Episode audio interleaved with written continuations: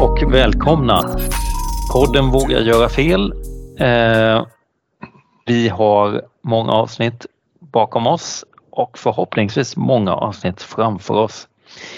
Syftet är att väcka reflektion i, inom socialt arbete kan man säga. Tänker att det kan vara ett, eh, om inte det enda, åtminstone det viktigaste kanske arbetsredskapet vi har att våga börja prata om saker, hur vi jobbar och varför vi gör som vi gör och så. Och det tänker vi, vi är tre stycken ju. En kort presentation kanske. Andreas Hurtig. Vem tar vid? ja, den var snabb. Magda Hemtiden. ja. Vi har, ja men nu vågar jag till och med säga att jag har ganska lång erfarenhet inom det här området men ni har desto längre. men eh, det började väl egentligen med att eh, vi höll ju på med sådana här kloka reflekterande samtal när vi träffas och så det kanske finns andra som tycker det är roligt att lyssna på. Och det visar sig vara det roligt. Mm. Eh, nu har jag inte senast eh, statistiken men jag får från många håll i alla fall att man lyssnar på oss och tycker det är spännande. Mm. Så. Precis. Ja, vi har pratat om väldigt mycket under alla avsnitt och sådär men jag tänker den här gången så vill vi fördjupa oss i det här med att ha svåra samtal. Ett fel närmare rätt. Ja, alltså vi har pratat om suicid ganska nyligen. Vi har pratat om ofrivillig ensamhet ganska nyligen. Förra gången pratade vi om mord och jag tänker att kanske alla de här olika temana går ju kanske ihop eh, till att ibland kan vi behöva ha rätt tuffa, svåra samtal tillsammans med dem som vi ger stöd. Ehm, och vad, alltså, vad krävs för att ha svåra samtal egentligen? Mm. Någon som vill rycka in? Vem är det som bestämmer om det är svårt eller inte? Är det den som blir tilltalad eller den som ska prata med den andra? Mm. Ja, just det. Vem tycker det är svårt? Ja, och vad är svårt? Ja. Mm. ja jag, tänkte, ja, jag tänkte precis samma Kent. Mm. Vem, för att svåra samtal, definitionen och begreppet svåra samtal, det handlar väl om hur eh, upprörd den personen är i det samtalet eller hur mycket det berör den individen och då kan det ju faktiskt vara att det är ett svårt samtal om att man kanske inte vågar att gå till tandläkaren och blir väldigt uppjagad kring det och eh, affektfull. Eh, och sen kan det vara att man kanske inte ens vill leva, att man inte så att det, det är ett stort spann här tänker jag. Mm. Eh, utan det är väl personen själv som bestämmer vad som är ett svårt, alltså det, att, så, att det blir ett svårt samtal. Mm. Och jag tänker å andra sidan kan det inte också ha eh, det är ju ena perspektivet om man säger att det är svårt för den som vi ger stöd. Men jag tänker att många gånger är det inte just det här att det är ganska utmanande, svårt för oss som då ska lyssna också. Ja. Att det ställer ganska höga krav på oss som mottagare av det här svåra då, eller vad man ska mm. säga, det som vill förmedlas. Mm. På något vis. Så är det ju. Jag tänker i kommunikation är man ju äh, två. Mm. Så. Och jag tänker då eh, att det krävs jättemycket. Eh, det jag hör ibland är att, att eh, personalen som ska eh, ha de här svåra samtalen, att, att de behöver guide, de behöver vägledning, de behöver eh, psykologhjälp kanske, eller de behöver eller man ser att det är någon annan som ska ha de här svåra samtalen. Och det är det ju i oftast är det ju inte så utan när man jobbar i direktarbete så har, kommer det till att man har svåra samtal. Och att man är eh, ja, man är den första som möter det och måste ta de här svåra samtalen. Så tänker ja, jag. Är, är det inte så att vi har ett, ett, ett vi är så rädda, återigen, vi är rädda för att säga fel eller göra fel eller så att vi skapar mer skada än nytta på något sätt. Det Precis. Väl, mm. Mm. Och då krävs det ju att man har att man är stark i sig själv, eh, tänker jag, när man ska möta. Precis. Ja, nu har jag inte boken framför mig men jag läste det finns en bok som heter Tillsammanseffekten som är fantastiskt bra. Den finns i liten pocketformat. Och där vet jag man lyfter till och med det att det kan till och med vara problematiskt eh, med när man hela tiden ropar efter professionell hjälp eller vad man ska säga i form av eh, psykolog eller grupper eller sådär för att det skapar en ojämn maktbalans på något vis. Det vill säga också att det är inte säkert att, alltså man förväntar sig nästan en lösning mm. som då den som ska få stöd i situationen. Medan om jag kan prata med någon som har en lite mer neutral maktbalans och, och mer kanske upplevs som en vän så kan det faktiskt till och med ha en positiv effekt. Eh, eller framförallt en mer eh, ja, hjälpande effekt. Det där jag, jag, skulle kunna ta reda på mer för det finns mycket studier runt det där. Nu har jag inte boken framför mig som sagt men jag tyckte det var spännande att det kanske till och med är en fördel att det sker väldigt vardagsnära av dem jag har förtroende för som jag inte upplever har en expertroll eller liksom så i det här. Vad tror ni om det? Kan det ligga något i det? Ja, helt klart gör det det. Eh, ja, bara för att jag har en titel som psykolog så har jag, jag har ju inget trollspö eller jag har ju ingen... Det, det finns ju inget... Det har ju med, med, relation och person att göra också. När vi satt och var psykoanalytiska och det satt en och lyssnade på mig bara och jag skulle prata när vi var riktigt psykodynamiska. Det blev ju inte så mycket mellanmänskligt i en sån relation. Mm. Men, men det dagliga stödet och den dagliga kommunikationen, ja den är läkande eller den är, den får människor att växa tror jag. Mm. Om jag nu vågar som personal. Precis. Ja, du tänker det. Det handlar mycket om mod, det vi pratade om förra gången. Ja, ja det är ju hela tiden det. Nej, men mm. Vi tror oss ju, vi förringar oss ju. Särskilt vårdpersonal, undersköterskor, skötare och, och, och, och, blir också lärda någonstans. Ja, blir det för besvärligt och så är du kallad på en sjuksköterska eller blir det för besvärligt ska du kalla på psykiatri. Det är alltid någon annan som ska kallas på. Mm. För jag och det är väl arbetsgivarens ansvar att höja Ja, jag har sagt det så många gånger här förut. Jag har haft personal och vilken utbildning jag har haft har ganska, varit ganska men som gör skillnad för varenda person de möter genom sättet att kommunicera och vara. Mm. mm. Men vad tror ni, vad är det vi är så rädda för då? Vad är det liksom Finns det flera saker tror ni vi är rädda för med att våga ha de här samtalen? Jag tänker väl att eh, man kan ha, eller jag i alla fall har väl känt en rädsla att man kanske väcker en björn eller kan jag ta hand om det här som kommer? Eh, säga rätt saker och så vidare. Precis. Fast, fast jag vet om att jag ska göra det och det krävs en hög närvaro i mitt arbete att jag ska vara fokuserad och, och liksom lämna bort mina egna känslor men i stunden är det svårt. Jag tror mm. att det är mycket sån här, eh, ja kanske lite jante i det här också. Att mm. eh, vem är jag som ska göra det här och så vidare. Ja, jag, jag har ju ett exempel, det har ju jag ofta eftersom jag har träffat på många konstiga saker. Men för många år sedan så, så, så kontaktade en kommun mig inom socialpsykiatrin och, och, och, och, tyckte det var så jobbigt för att deras personal hamnar ju i situationer där eh, brukare eller klienter vill prata mycket. Och den här företrädaren från den här kommunen sa ju, men det där är ju inte vårt uppdrag, det är ju psykiatrins uppdrag. Just det. Mm. Ja, mm. Mm. Och det är ju lite, jag, jag, jag fattar inte vad det sociala och mellanmänskliga arbetet har tagit vägen på något sätt. Mm.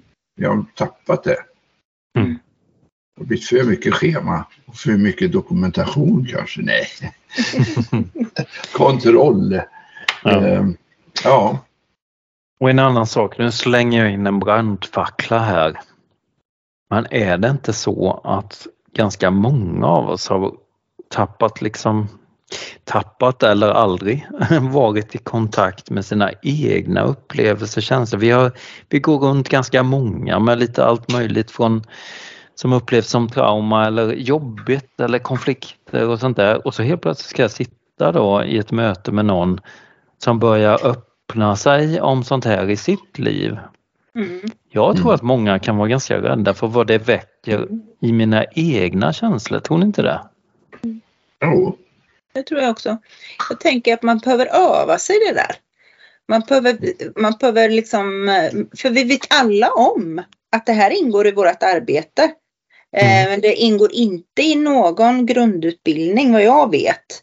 Och jag vet också att, att den här mjuka sidan som vi pratar om efterfrågas igen. Det har ju liksom trender har gått och trender, alltså det, i början när du och jag började Kent så skulle man ju sitta och prata om sina ja. egna känslor för att mm. ha pejling på dem för att möta svåra.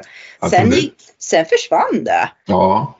Och, och, så var det väldigt kliniskt. Och nu börjar man ju titta på ja, men hur skulle vi kunna få in det här igen då? Så då kommer, och då kan man ju hoppas att när det kommer tillbaka som en andra våg här att vi får det lite mer under ordnade former, lite blandat så det inte blir så där extremt att man måste vara helt utlämnande. Nej. För jag tänker att det är också en fara i det att man blir för personlig för att vi, vi ska också vara professionella. Men i det här gentemot mina närmsta kollegor tänker jag främst då på mm. när man övar. Mm. Så att, eh, men jag absolut en, en viss, inte gå in sådär på djupet som vi gjorde på, var det, 90-talet. Men, men eh, lite grann, tänker jag, mm. eh, måste vi göra. Och där finns är det det här med balansen igen? Mm. vi har en förkärlek för att vara på kanterna ibland när vi har våra mm. metoder och mm. tekniker. Ja. ja. Mm. Ja men vad fint, jag, jag tror att det ligger mycket i det. Att liksom Ja, och att ibland tror jag det här att vi, vi känner ett krav på någon slags leverans. Om jag har ett svårt samtal så ska jag minsann göra något med det. Jag måste agera eller jag måste ja, förväntas ta hand det på något sätt. Och jag tror att det är en missuppfattning ganska många gånger att bara vara en lyssnare är ganska underskattat, tänker jag. Mm. Bara visa att jag finns där, jag är här trygg, stabil, lyssnar. För det vet jag ju, det har jag varit med om många gånger, någon som säger vad skönt och bara liksom få prata, få, få ur sig. Mm. Det räcker det liksom. Behöver inte göra något med den informationen. Mm.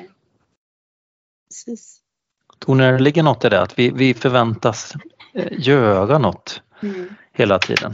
Ja. ja. Vi, vi, vi ställer krav och, och, och det, idag, ni frågar ju alltid vad man ska göra. Jag säger det är bara att vara. Det är samma i det här.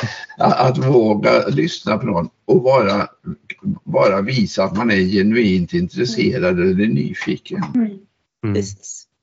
Men, men, man ska inte ta över den andres liv, men man kan få höra dess historia och ta del av det. Mm. Som får man att förstå mycket mer av situationen. Kanske eller hur det är att ha en funktionsnedsättning eller, eller hur det är att drabbas av psykiska symptom. Och så. får ju en historia och en erfarenhet och det är såklart att jag får blanda in mig själv ibland emellanåt också. Att... Mm. Precis. Och en, det måste jag skicka med ett litet tips, en underskattad fras. Liksom när man har fått lyssna på något oavsett om det är någon kollega eller eh, de vi ger stöd på något sätt. Men bara tack för att du berättade det här för mig. Att mm. du delade med dig. Mm. Det var fint att få höra liksom. Eller någon sån här mm. visa tacksamhet. För det är ju verkligen, det är ju att öppna upp sig, att bjuda in någon att få lyssna på en mm. livsberättelse eller vad det nu och som du säger visa genuint att man ville vara där och vara nyfiken på ja. den andra. Liksom, så. Jag, jag, tänker att det ligger så mycket i eh, yrket att man ska stödja, man ska ge service och man ska liksom finnas där. Och ibland så vill man eh, när man ser när någon mår dåligt eller när man, man vill försöka att få bort det där. Alltså mm. vi ska stödja bort det där. Och så glömmer man det. Jag säger det här ganska ofta men personen är som personen är. Och vi ska lägga nivån. Vi kan, vi, personen kommer vara så här kanske hela sitt liv. Vi kan inte förändra behovet. Vi kan finnas där som ett stöd och lyssna precis som ni säger. Vara där och lyssna och ge eh, alltså en genuin närvaro. Mm. För att man vill, alltså man lägger ribban lite för högt. Liksom hela tiden. Att det, ja, men vi ska göra det så det blir bra. Ja, vi kanske kan hjälpa till till 10 procent. Men resten är som det är liksom. Mm. Ja. Mm. En acceptans till det. Och, att, mm. och, och, när man får den där acceptansen tänker jag att det, då blir det lite lättare att lyssna kanske eller att vara närvarande och finnas där. Jag behöver inte göra någonting av det här som levereras. Mm. Nej, precis. Men du måste ju dokumentera naturligtvis. Ja, absolut. absolut. Men jag tänker du Kent har ju jobbat nu med suicidprevention. Mm. Mycket. Och det, det måste ju vara svåra svåra tankar som ingår där. Liksom, eller svåra samtal, inte tankar, svåra ja, samtal. Ja, och jag, jag, kan väl säga jag har mött så många grupper nu då och, och jag, jag mött någon grupp som, som jag märker har en beredskap för det svåra samtalet i sitt jobb och, och så, som har reflekterat över det här och är ganska klar hur man ska möta det här. Eh, eh till exempel ett suicidhot eller, mm. eller, eller så. Eh, jag har också fått till mig att det används mycket, mycket mer bland ungdomar och så idag i mm. kommunikation mm. där det är svårt att bedöma, ja i språket använder man det eh, liksom kan eh, häva ur sig att nej men då, då vill inte jag leva längre eller så. Mm. Och det är klart att det, det försvårar för personal. Mm. Mm. Och det tror jag också man måste vara uppriktig. När, när du säger sådär, vad, vad vill du jag ska göra då? Eller vad, vad, vad, vad förväntar du att jag ska göra? Eller ge tillbaka saker och ting. Mm. mm. Just det. Men visst, det, det, det, det, det är ju verkligen det svåra samtalet som vi tror är så svårt. Mm. mm. Men eh, jag är övertygad om att, att det är just det som är skillnaden för en människa, att någon lyssnar istället för att ha lösningar eller men att det är någon som lyssnar mm. och som kanske stödjer mig att, att, att, att söka den professionell hjälp och, inom psykiatrin eller mm. någonting eller kyrkan eller vad det nu vara månde men att få mm. prata med någon och mm. inte existentiella frågeställningar. Mm. Men det är inte farligt att prata om svåra saker. Men det är farligt att inte prata om det. Mm. Precis. Har ni några goda exempel då eller någonting som ni har sett som är, kan vara något att ta fasta på eller?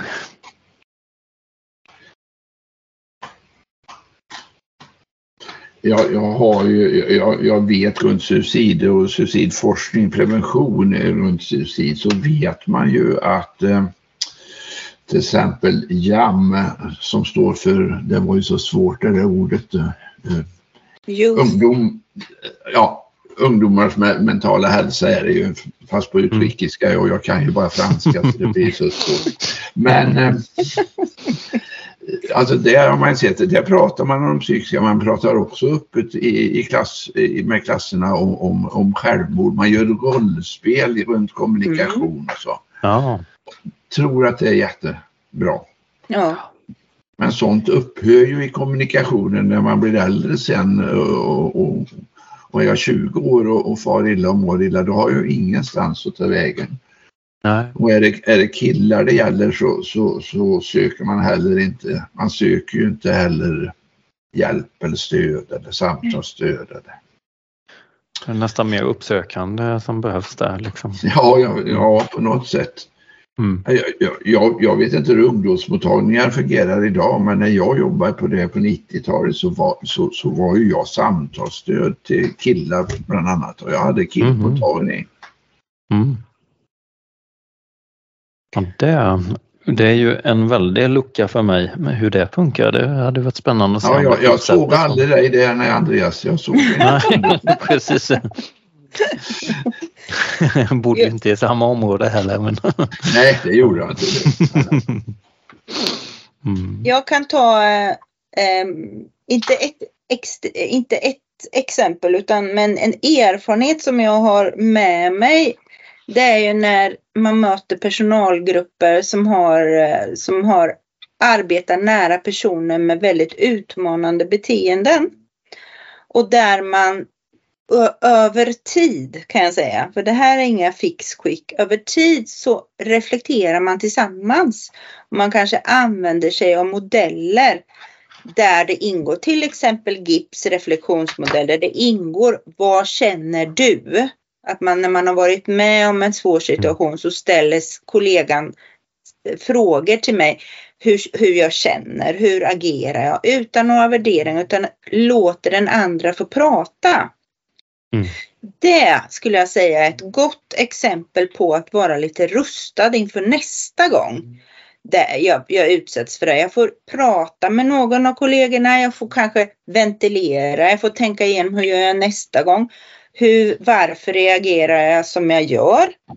Så att lite grann systematiskt att faktiskt de här, det är viktigt att reflektera inte bara om vad som hände utan hur kände jag då?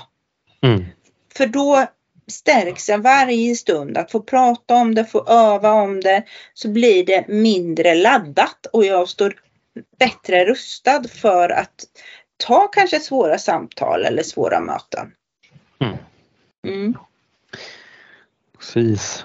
Jättefina exempel. Och jag tänker jag har eh, också inte ett exempel men också vad det kan göra i för, för jag har ju någon slags tanke om att många faktiskt egentligen är intresserade av lite mer djup och närhet i relationer överlag än vad vi kanske har både kollegor emellan, vi pratar väder och vind och sådär. När man har testat att ja, men komma lite mer på djupet, våga prata om det där som skaver lite eller känns mycket som du är inne på också. Så märker jag att många uppskattar det Även att det kanske till och med är lite jobbigt att säga det men efteråt så känns det som att vi, fan, vi kom närmare varandra mm. helt enkelt. Mm. Vi, vi kommer våga lita lite mer på varandra, kanske inte minst när det är utmanande och sådär. Så att jag tror att det är inte så dumt i personalgrupper heller att man eh, uppmuntrar det. Mm. Faktiskt. Mm. Eller när, ja, det har hänt något. Det kan ju vara privat, liksom just nu är det för jäkligt med det här. Men bara du vet att få ur sig det, lita på att mm. det tas om hand om kan ju göra att det blir lättare att jobba tillsammans. Mm. Mm. Så. Mm. Precis. Ja. Jag ser att tiden rullar iväg som vanligt. Vi håller oss förvånansvärt ofta runt en halvtimme. Ja, det är väldigt ja. Eh, ja, bra. Mm. Jag tycker inte det är svåra samtal vi har fast det är komplicerade samtal. Ja, just det. Som vi tre har. Mm. Mm. Mm. Precis. Mm. Komplexa till och med kanske. Ja, till och med det. Mm. Mm. Ja, men våga ha svåra samtal då. Ja. Hur, hur, eh, hur de nu än må gå till. Mm. Precis. Det är en bra uppmaning tycker jag. Mm. Mm. Ja, ska ni ha några svåra samtal i helgen? Eller hur ser det ut för er med helgäventyren? Ja, nej, det blir inga svåra samtal alls tror jag. Eh, hoppas inte det i alla fall. Mm. För det är lite, ja, det ska vara en familjehem eh, helg med firandet av andra advent och mm. lite sådär. Mm. Så det blir nog mysiga samtal tror jag. Kent? Ja, nej det hade nog inte så mycket här heller. jag och en granne ska ut med hans motorsåg lite och, och vi, vi, har fått bäver i sjön igen, eller bäver här i trakterna som mm. har fällt en, en, björk över våran brygga. Det var inte så bra. Nej. Oj då. Nej. Men här på landet händer det saker. Ja. Men vi gillar bävrar. Så ja. på. Inga svåra samtal. Nej, ja, nej. ett samtal skulle... Envägskommunikation. ja, och han kanske har något att säga också. Ja, Tydligen eftersom man har fällt en, en björk. Ja, ja, ja. Någon typ av kommunikation. Mm. Ska du ha svåra samtal, Andreas, i helgen? Ja, det vet jag inte. Jag har ju jag har ganska mycket det i mitt liv just nu men jag tycker att det ger ju som jag var inne på, alltså det skapar tillit, det skapar något positivt ganska ofta när man vågar ha dem. Sen kanske man ska välja sina stunder när man har dem. Men jag tror att vi har för lite sådana samtal, mm. Eh, tänker jag. Mm. Men när jag ska på julmarknad och lite allt möjligt som händer här i trakterna så att det ser jag mm. fram emot. Mm. Med nära och kära och vänner och sådär. Mm. Mm. Nice. Ja, men eh, ja, jag kan tänka mig att det i princip är jul när det här släpps va? Nu får ja. jag nästan titta. Jajamän, Eh, fredagen innan jul ska vi till och med passa på att säga god jul. Kanske. Ja men det gör ja. vi. Ja. Uppesittarkväll och allt. ja precis. en riktigt men, god jul till alla våra lyssnare. Ja. Mm. ja. Och kommentera gärna, vi har ju våran Instagram där, Vagga Gora Fel. Sök på det så hittar ni oss där och det är jättefint om ni vill skriva meddelanden vad, vad det väcker hos er och sådär. Mm. Men vi avslutar med att hälsa en stor, vad man nu säger, en god jul helt enkelt. Ja. En stor god jul. En stor god jul. Eller lite. Det var något. Ja. Ta hand om er. Ja. Mm. Hej då. Hej då. Hej då.